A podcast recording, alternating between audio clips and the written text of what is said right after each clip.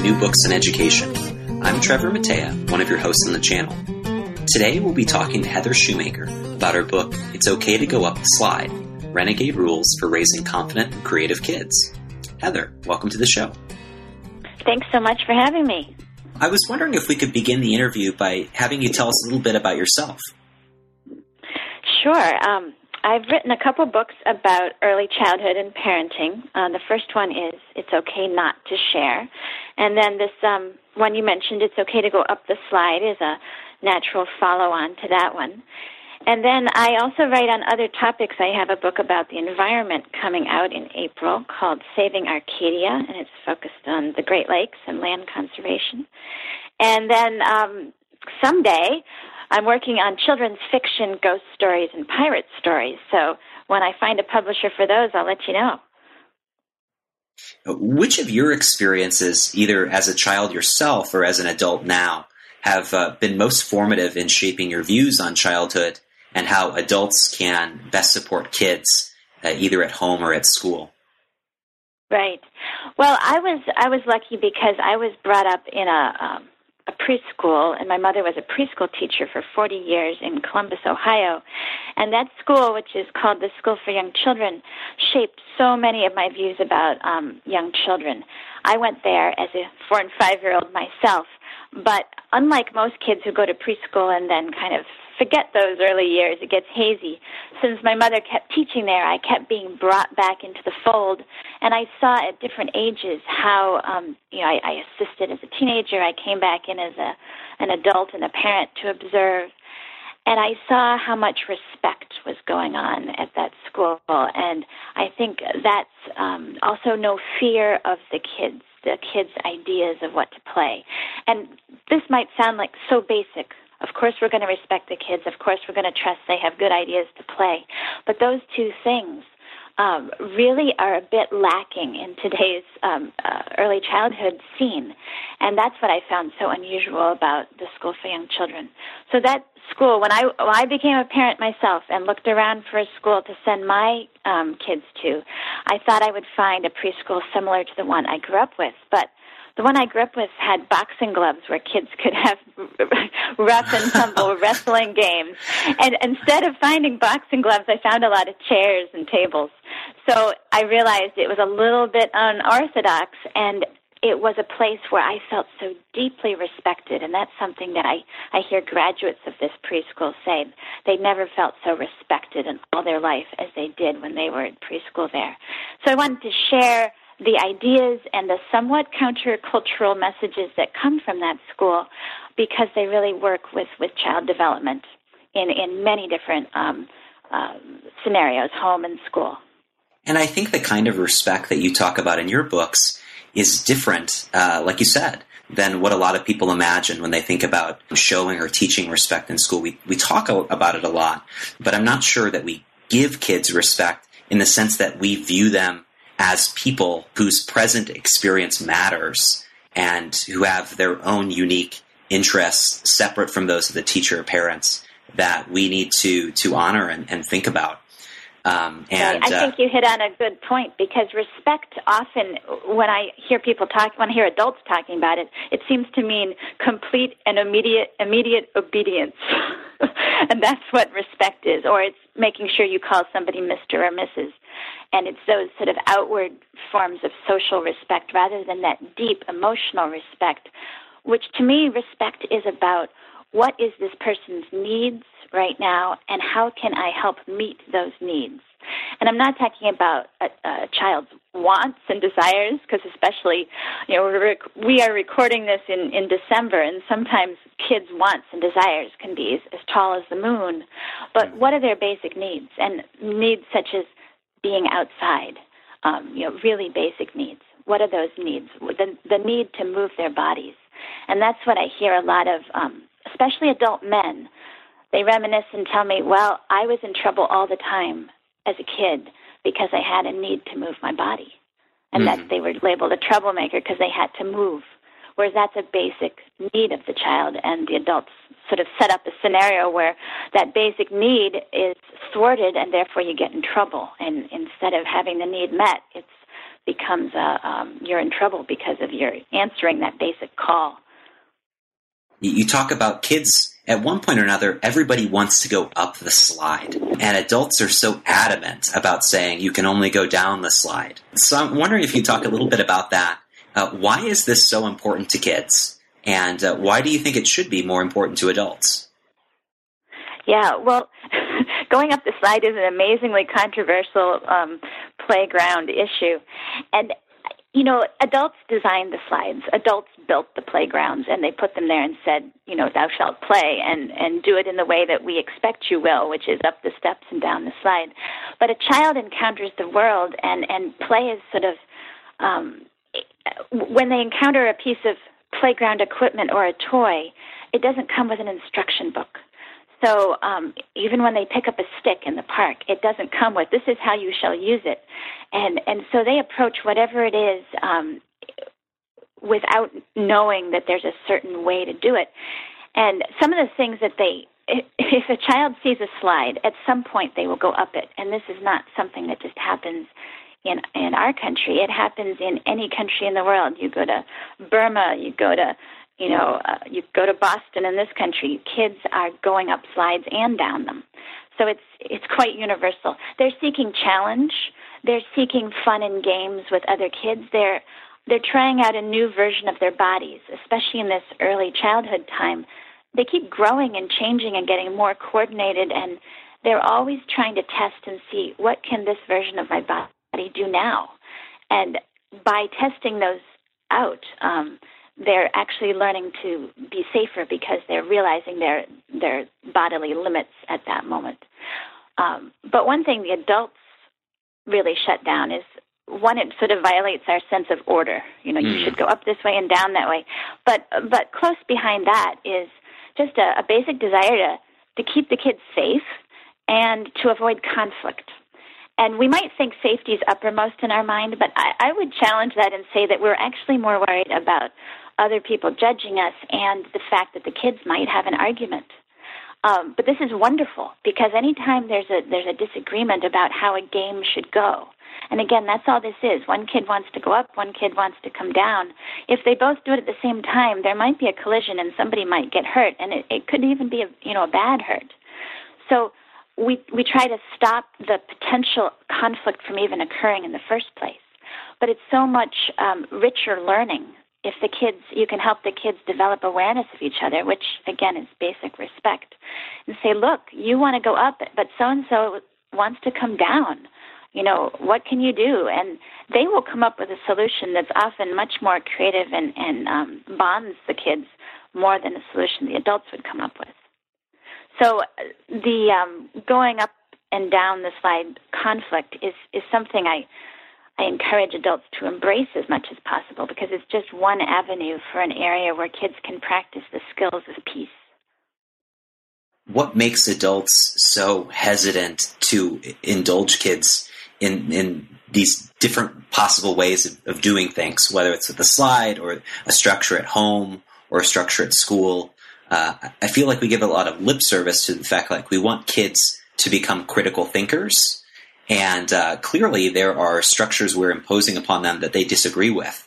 And rather than sort of engaging with them in a back and forth that's, that really could produce some, some really valuable thinking and serve them well in the long term, we, we, we tend to try and shut that down. We say this is the narrow path. And here's another example is think about a board game. You know, sometimes if there's parts and pieces that go to a certain board game, and often kids, um, they might play the board game the way it's supposed to be played for a while, but then they might take the pieces and move them away from the board game and have them interact with something else in the environment. And um, a lot of adults sort of freeze up at that point and and feel as if, oh, we're violating this. This goes with this game. It can't be played with in another way. Um, and I think it's useful in all these cases where the child comes up with an idea that violates the adult's sense of how it should be done. Try to identify what is it that you're worried about as an adult. In my case, I'm worried that um, they might lose the board game pieces and they might not get back in the box. So let's find a way that we can address that concern and still let the kids go ahead with their own ideas. So find zero in on what is the actual problem. Is there any problem with the way the child is approaching their play? And I I have what I call the renegade golden rule that you can apply to almost all these situations. Is the play okay? It bothers you, so what is it that's bothering you? And the renegade golden rule is um, it's okay if it's not hurting people or property. Mm-hmm. So ask yourself that question. And if you can find a way that, okay, the play's all right, but maybe it's too exuberant, so maybe you need to change the location. That, that game's okay in this room, or that game's okay outside, but not here. So sometimes you need a modification. And I think you would acknowledge that it's okay for adults to be uncomfortable sometimes. Like those aren't bad feelings, but those should be unpacked. And why not right. uh, share those with kids? right? And, and see if right. you can address uh, the needs of both children and adults in the situations. Right, and I think that's that's critical because I'm a big advocate for free play, but free play doesn't mean it's a free for all, and it mm. doesn't mean that the kids walk all over the adults. So again, respect is about setting limits that help everybody feel comfortable. So if the adults are something they don't like, maybe it's too loud. you know, you can. It's okay to say, my ears are hurting. Those voices are so loud, it hurts my ears. Well, the kids actually don't want to hurt your ears. So, but they want to be loud. And, and so, can you have a place or a way that this could work? So, setting limits is critical on both sides. And I think that's one thing we miss a lot with um, the adult child relationship is we think as adults we have to swoop in and, and be the judge and jury all the time um, that's why my first book is called It's Okay Not to Share. We come in and decide, you've had that toy long enough, now it's so and so's turn.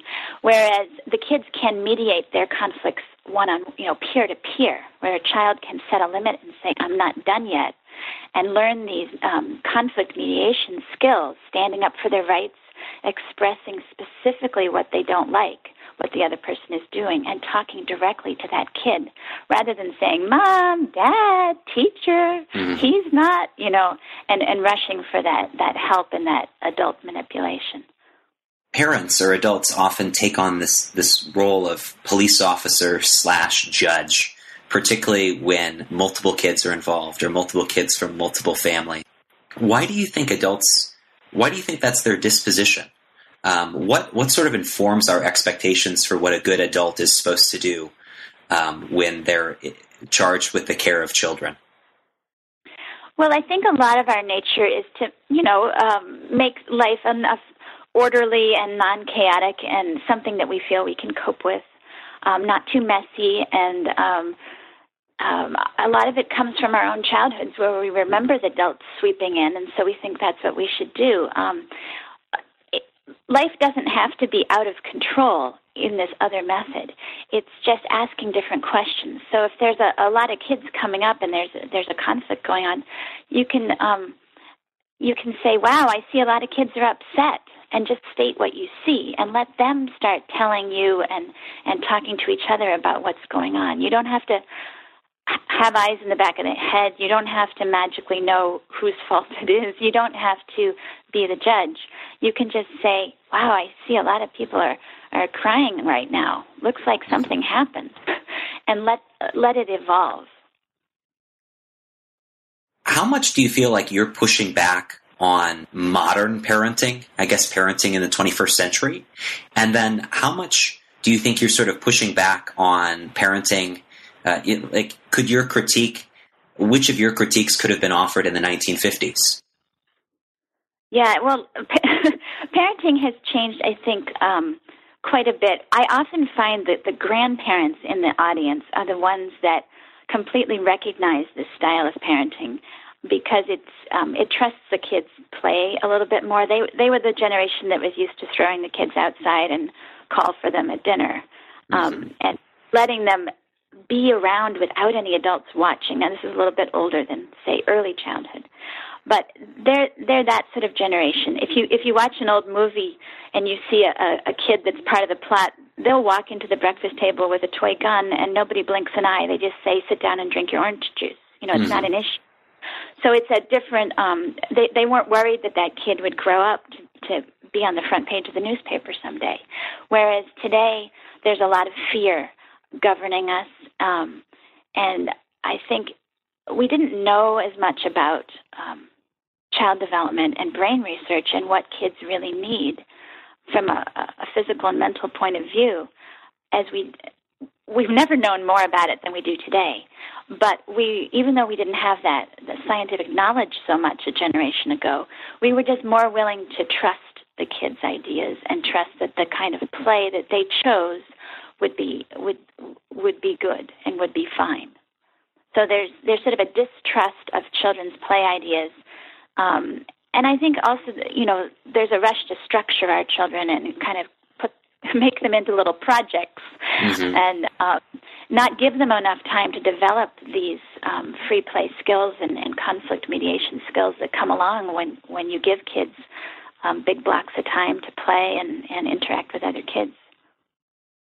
Do you have any confidence that uh, our views on parenting are, are, sort of like a pendulum that swings back and forth? Or do you feel like uh, we need to be really vigilant now, or we're going to be even more hyper protective of kids in 20 years? Yeah, I, I think there's a, probably a bit of both. Already there's people who've split off and are parenting very different ways.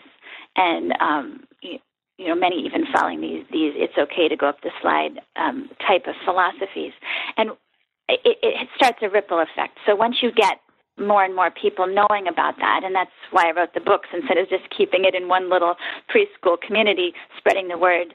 Um, it, the more people you have parenting like that, the easier it gets and the more these ideas spread. And there's a lot of people um, following those ideas. But at the same time, the, the cultural media messages of, of fear and that are prompting we're going to fall behind China, all those sort of let's start academics early, those are very strong. They're coming from the politicians, they're coming from the media, they're coming from, if they're not coming from the parents, they're coming from the teachers. So it's all, it's everywhere. Um, and that probably um, will have to get worse before it gets better, but there's always pendulum corrections. Um, but I think we need to be vigilant for the kids because otherwise, there's already starting to be a, a whole generation of, of young parents who don't remember um, good free play themselves as kids. Mm. They um, they weren't raised that way, and so they don't have those personal memories to draw on. That's a, that's an excellent point. I guess uh, one thing I'm thinking about is might be most different for kids and their parents uh, today is our access to technology and the kind of technology that sort of informs every aspect of our lives. And um, as a teacher, I would often note how parents um, would take a do as I say, not as I do sort of approach, particularly with technology. And um, kids would have limited screen time if they had access to devices at all, but parents would be texting and emailing at the dinner table or watching hours of Netflix, you know, and uh, so I'm wondering if you could talk about the role of modeling in parent-child relationships, as well as when it's okay not to model something perfectly because there are uh, legitimate differences between adults and children. You know, an adult can drink a glass of wine in front of a child and right. not have to give them some too. Um, yeah, there are some differences, but technology is a huge difference between how kids are being parented today and, and other days. And um, I think basically we aren't remembering to parent technology at all. We're just sort of, I'm going to use my device. I think most of us as adults can think, oh, yes, I need to parent nutrition because if you go in the grocery store, half the aisles don't have real food in them or not as nutritious food. So just the way we don't have chocolate cake for breakfast every day, although we could, we could go to the store and load the cart with chocolate cake. We understand there's an important value in modeling. Yes, we have vegetables. Yes, we have fruits. Yes, we have a balance. And trying to do that as much as possible in our daily interactions with kids and talking about, you know, um, good food choices or whatever it is that we do with nutrition. But we don't really realize that we have to do something similar with technology. Um, it, it's just, um, again, basic respect is we need to, as adults, realize how much kids see us just glued to the devices. And we think we're only quickly checking an email or we're only quickly doing something. But it ends up being hours a day that they see our heads down and absorbed in another world. Um, so we need to, first of all, recognize that technology needs to be parented not just for the kids. This is how much screen time you get, but for the parents, for the adults ourselves, because mm-hmm. it's almost more important how we're modeling it. Um, and here's a big one in early childhood or, or school is just pickup time. There are very few schools that have a policy or a culture that um, encourages adults to leave those devices shut off in the car because at that moment of greeting and leaving is such an important social relationship and to model how it's done and that we're glad to greet each other at the end of the day.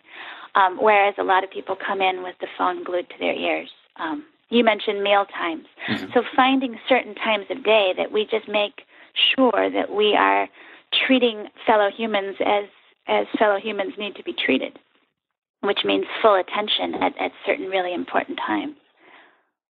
So in my book, um, it's okay to go up the slide. I have a section on technology, and one chapter deals with how we might navigate these issues with kids. Um, and of course, it's interesting to write a book about technology because books take a long time to print, and then by the time you read it, you know they'll have invented a new something by the time you finish reading the chapter. So I'm trying to do the the more the big picture and general ideas um, rather than a specific device.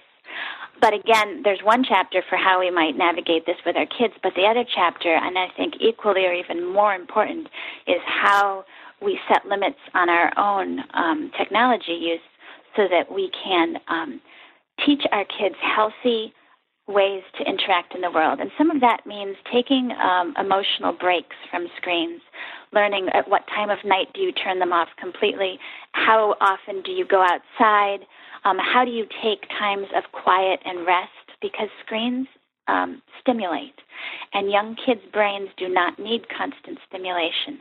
Um, in fact, adults don't either. How can we help create emotionally healthy humans? It's by modeling how to have a healthy um, relationship with technology. I think you're challenging adults to engage in some pretty difficult work, right? Like uh, putting, putting, their phones away, you know, um, engaging people in conversation, acknowledging that things aren't black and white and the world is made up of nuances. Um, but adults may be too tired to to like engage in those conversations. How do you counsel adults, parents or teachers, to muster the willpower to make some of these changes? Uh, what advice do you offer them? Yeah, well, it has to be greater than willpower. It has to be understanding, just just like nutrition, that this is important. Just the way you learn, teach a child to cross the street safely. That this is a huge part. It's going to be an increasing part of our children's lives, and we are setting lifelong habits for them to develop into um, um, emotionally competent children. I think interactions with technology is mostly about uh, emotional well-being, um, and the younger the child is the um, the less they have any need to interact with technology at all. It's not mm-hmm. as if they're going to fall behind. I think a lot of um, I know you've worked in Silicon Valley, but a lot of the Silicon Valley executives had very um, low tech home home lives and encouraged old fashioned kinds of play and family discussions and book reading. They know that the kids, if they develop these kinds of skills, can do anything in the tech world once they're older. But um, I think some adults get mixed up and think that being able to whiz around on a computer is a higher level skill and kids need to develop that early. It's actually the opposite. Uh, but yeah, I'm asking adults to be thoughtful um, about their use of technology when they are around children, particularly. And of course, when they're, however they use it themselves is important for their own lives. But if they're interacting with kids, and um, it's even more critical you talk about kids having some some rights, and among those are a right to recess, a right not to participate in certain classroom activities, a right not to have to do homework every night. And so I was sort of anticipating that you might get two kinds of responses from more skeptical readers. Uh, the first being that uh, you know children shouldn't have the rights to opt out of these things because they're too young and inexperienced, and so uh, they should have to yield to adults who are trying to act in their best interests instead. And secondly, maybe adults agree that those structures are good. Homework is almost always good, or kids should have to miss recess if they, you know, forgot to bring in their permission slip for the field trip or whatever it is.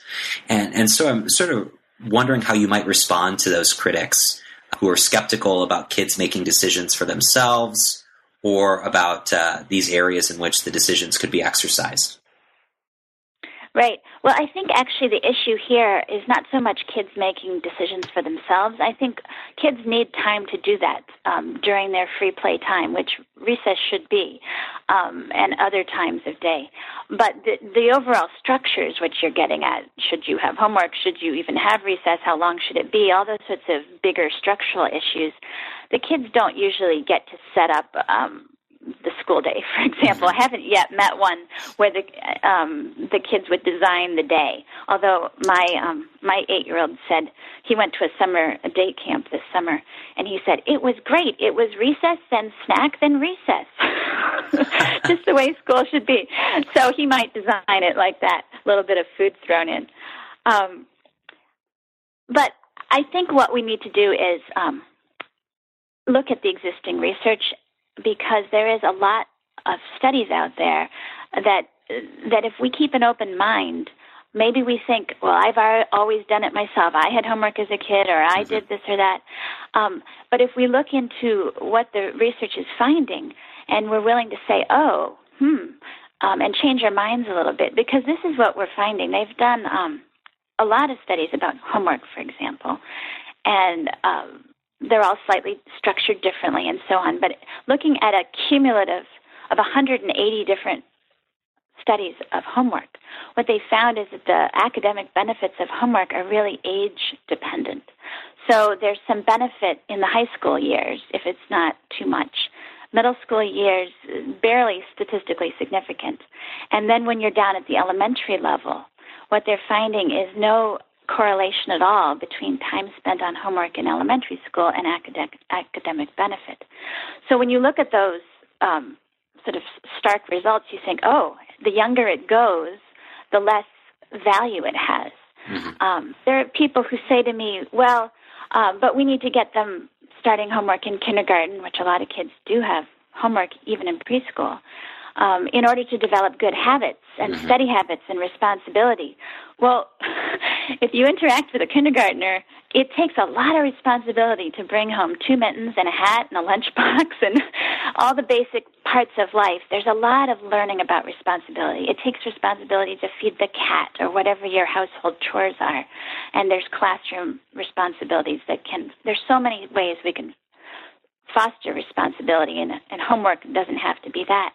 But also, if the acad- academic benefits of homework are really only kick in in high school, then you can easily use sort of seventh and eighth grade as a practice ground for helping kids develop uh, a sense of their personal study habits and how they can start remembering assignments and and all of that because actually doing the homework isn't as challenging often as remembering doing it without being told to and turning it in those are those are a, uh, sort of a separate set of brain skills um, but we don't need to practice at this moment getting ready for the old age home. We don't need to practice getting ready for moving into assisted living, even though someday that may be a skill that we need to mm-hmm. to take on. Uh, it's just meeting the needs of the child at the age that they are now. And if we meet those needs thoroughly and well and respectfully, they will be ready for the next step when it comes. As you're taking this message to both parents and teachers, I'm wondering uh, which of your pieces of advice are most quickly embraced by those adults, and which ones do you receive the most pushback on? And is there a difference in the way you your message is received by teachers and parents? Uh, yeah, there's a lot of uh, layers to that question. I think that um, with both the books, the ideas that really people pick up on quickly are the sharing idea because people are sick and tired of being the judge and jury all the time, and this is an easier way for them, and it teaches so many better um, skills for the kids. So sharing is one that gets pretty immediate results um, and people are delighted they can implement it pretty quickly with even their two year olds. So it, it really works well, um, and people like to take that one step. Um, another thing I find people find is that um, with recess and homework, those are the big ones for the, the school years. it's a matter of realizing I have a voice. I thought this was wrong that my first grader didn't have recess or only had 10 minutes at the very end of the day instead of breaking up the day. I thought it was wrong. Something seemed off, but I didn't trust my gut. And realizing, oh, the research is saying that kids learn so much better if they have these breaks during the day. And giving courage to go and, and talk to someone. And, and usually, if you have that courage, you, you find that there's a lot of other kindred spirits um, you're not the only one feeling this way. And I, I found that also with, with the homework is, is sort of a light bulb going off of people think, and teachers and parents both. I wouldn't differentiate it on this, of saying, oh, I didn't realize that this was even something we could question. Mm. Um, it just seemed like it, it, it's the law somehow that right. you could actually say um, it, if you're if you're a parent, you could talk to the teacher and say, this isn't working for our family. Here's how we're going to support our kid in off school hours. What can we do? And um, in some cases, it just takes one voice speaking up for the teacher to start um, reevaluating themselves. There's a lot of teachers reevaluating and questioning um, their past uses of homework. I'm wondering if you could briefly comment on what have been some of the biggest rewards you've had with with this lifestyle or parenting choice, and what are the challenges you're grappling with every day? Yeah, I have I have two children, and I um, what's interesting for me is that although my kids provided some great anecdotes for the for both books, most of the philosophy um, was sort of um, inspired before they were born. I started uh, writing and researching the first book when my first child was only three months old. So um, it, it, unlike some people who write the book based on this is what my kids did and I'm going to therefore create a philosophy out of it. I had the the early childhood background from the School for Young Children to start with, and then the, the kids were handy examples.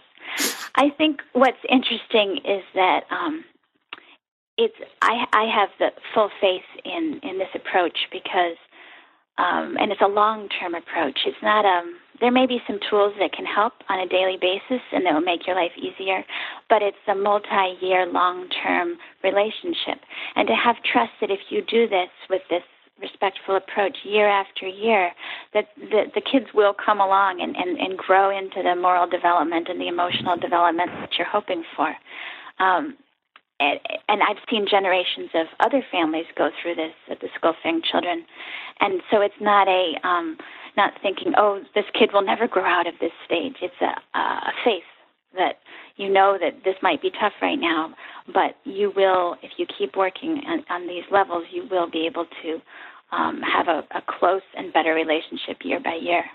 So I think that's what I get most out from my kids, plus some of the humor. Well, Heather, I've taken up a lot of your time, so I just wanted to ask you one more question. And that is uh, can you tell us a little bit about how we can follow your work and what you're working on next? Yes. Um, well, I have I have a Facebook page called Heather Shumaker Writer, and I have both a blog and a podcast. The podcast is um, called Renegade Rules. It's on iTunes and Stitcher, and the blog is um, you can find on my website, heathershumaker.com. So there's lots of places. I also do a lot of speaking. I get invited to speak at early childhood conferences, both in the U.S. and Canada. Um, and I do um, Skypes into book clubs. If somebody organizes a book club, we can have a little face to face time answering questions and so on. Um, so that's how you can get hold of me. And um, the next book that's coming out is a departure from um, parenting, and it's and a book about land conservation in the Great Lakes. The book is called Saving Arcadia, and it will be out in April 2017. Fantastic. Um, so we'll look forward to that release as well. Um, Heather, I want to thank you for being on the show today. Well, thanks so much. Really glad to, to be here and um, glad to know that you and your wife have, have used the books quite extensively in, in um, your school and professional and family life.